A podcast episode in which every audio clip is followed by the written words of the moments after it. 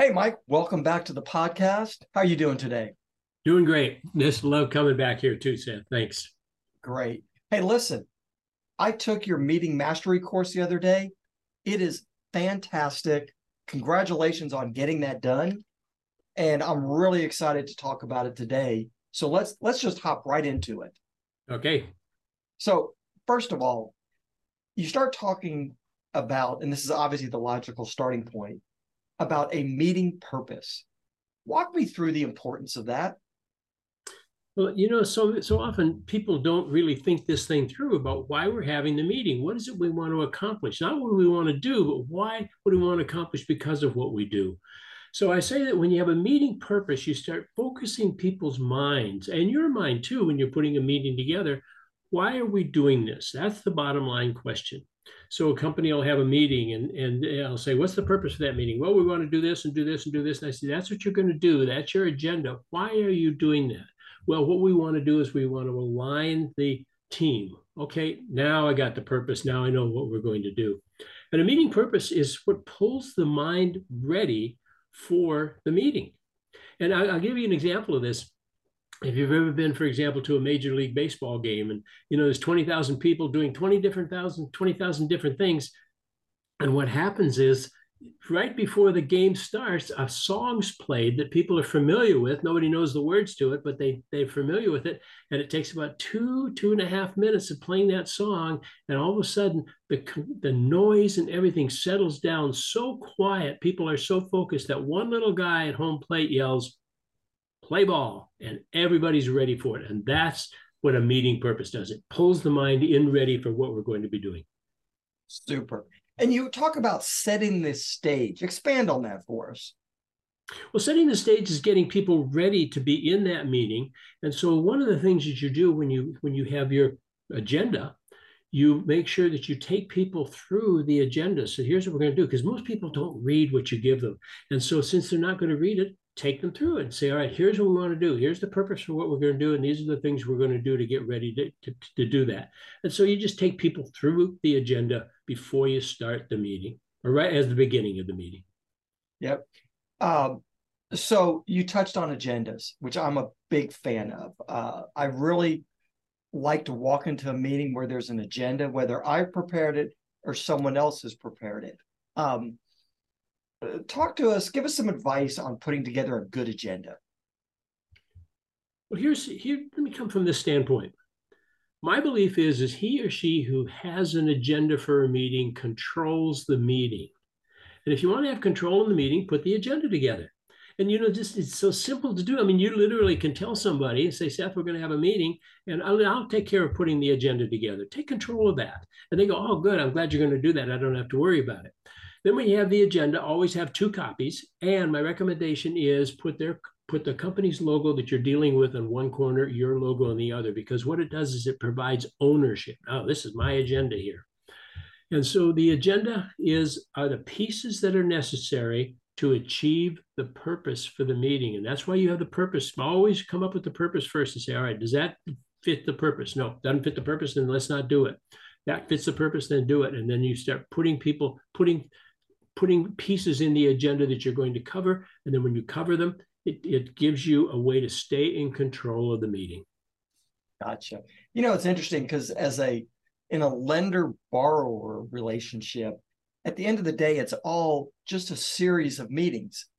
And most people assume that the lender is going to be controlling the meetings and putting the agendas together. But that's not necessarily true, nor does it have to be true.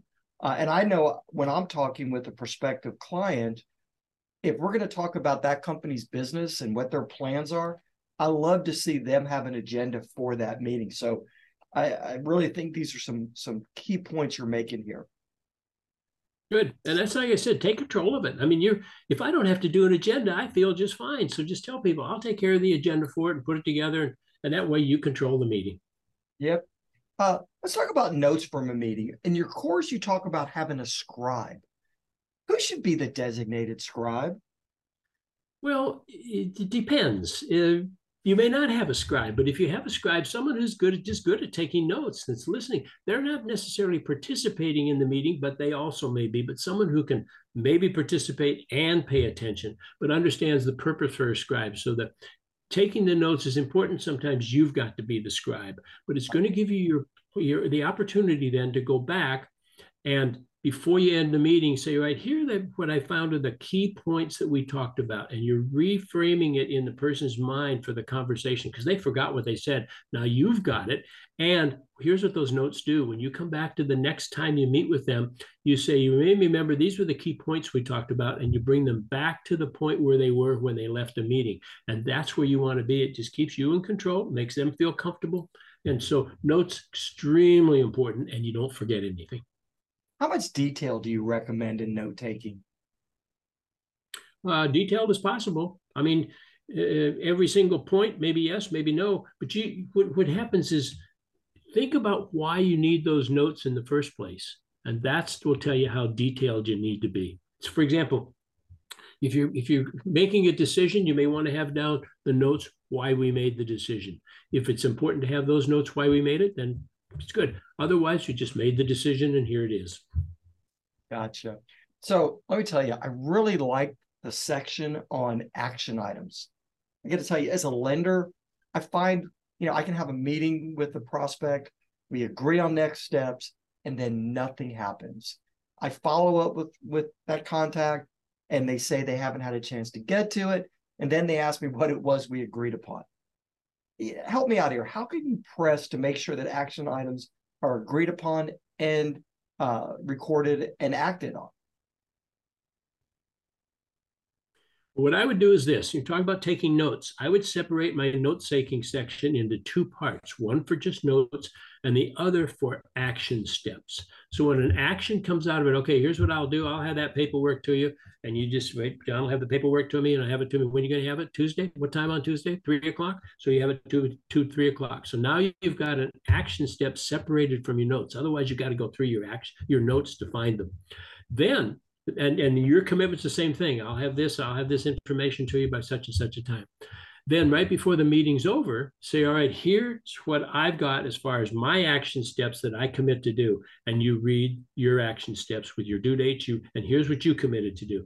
And you send you have that you read that back to them. You get that clear dates and times on things who's going to do what when. And then uh, what i suggest is that that completes the meeting and then send them the summary of what they said they were going to do. Or both of both of what you said you were going to do. Right. So that kind of segues into my next question, which is on project meetings. And from again, from a lender borrower standpoint, if you think about the process, it is a series of meetings, and most of them are focused on this project of getting this funding complete completed. Lenders and borrowers likely to be well served to listen to your section on projects. What advice would you offer these guys for for uh, project meetings? Here's what I find. I use the analogy of, of SpaceX sending a rocket to the space station. It's a lot of work. A lot of things have to happen, but they put together a plan where that rocket's supposed to be. And so what they do is they regularly touch where that rocket is. I just call it the touch, touch, touch method of tracking. And so on a regular basis, they have computers or however it does it, they track where's that rocket. If it's on course, they leave it alone. If it's off course, they get it on course. They know statistically that a rocket that's shot to the space station is off course about 96% of the time because it's just the the, the waggled uh, trajectory. So they touch it, touch it. And that's the same thing with any project. It goes on course, it goes off course, it goes on course and off, off course. So what I believe is you look at your action steps that you committed to do to get that project done. And what I call them, you have tracking meetings. And I call them, in this case, I call them strategic tracking meetings. And what I want to do is just touch the actions that have to be done. And I call it AOBD. That action either is ahead of schedule, that action is on schedule, that action is behind schedule, now that action is done. And the only one I really want to talk about during my weekly or, or, or whatever, how often, however often you set it up, your tracking meetings, is I want to talk about the ones that are behind schedule. Let's get them on schedule. And so you touch it, touch it, touch it. If it's off course, get it on course. If it's on course, leave it alone. Perfect.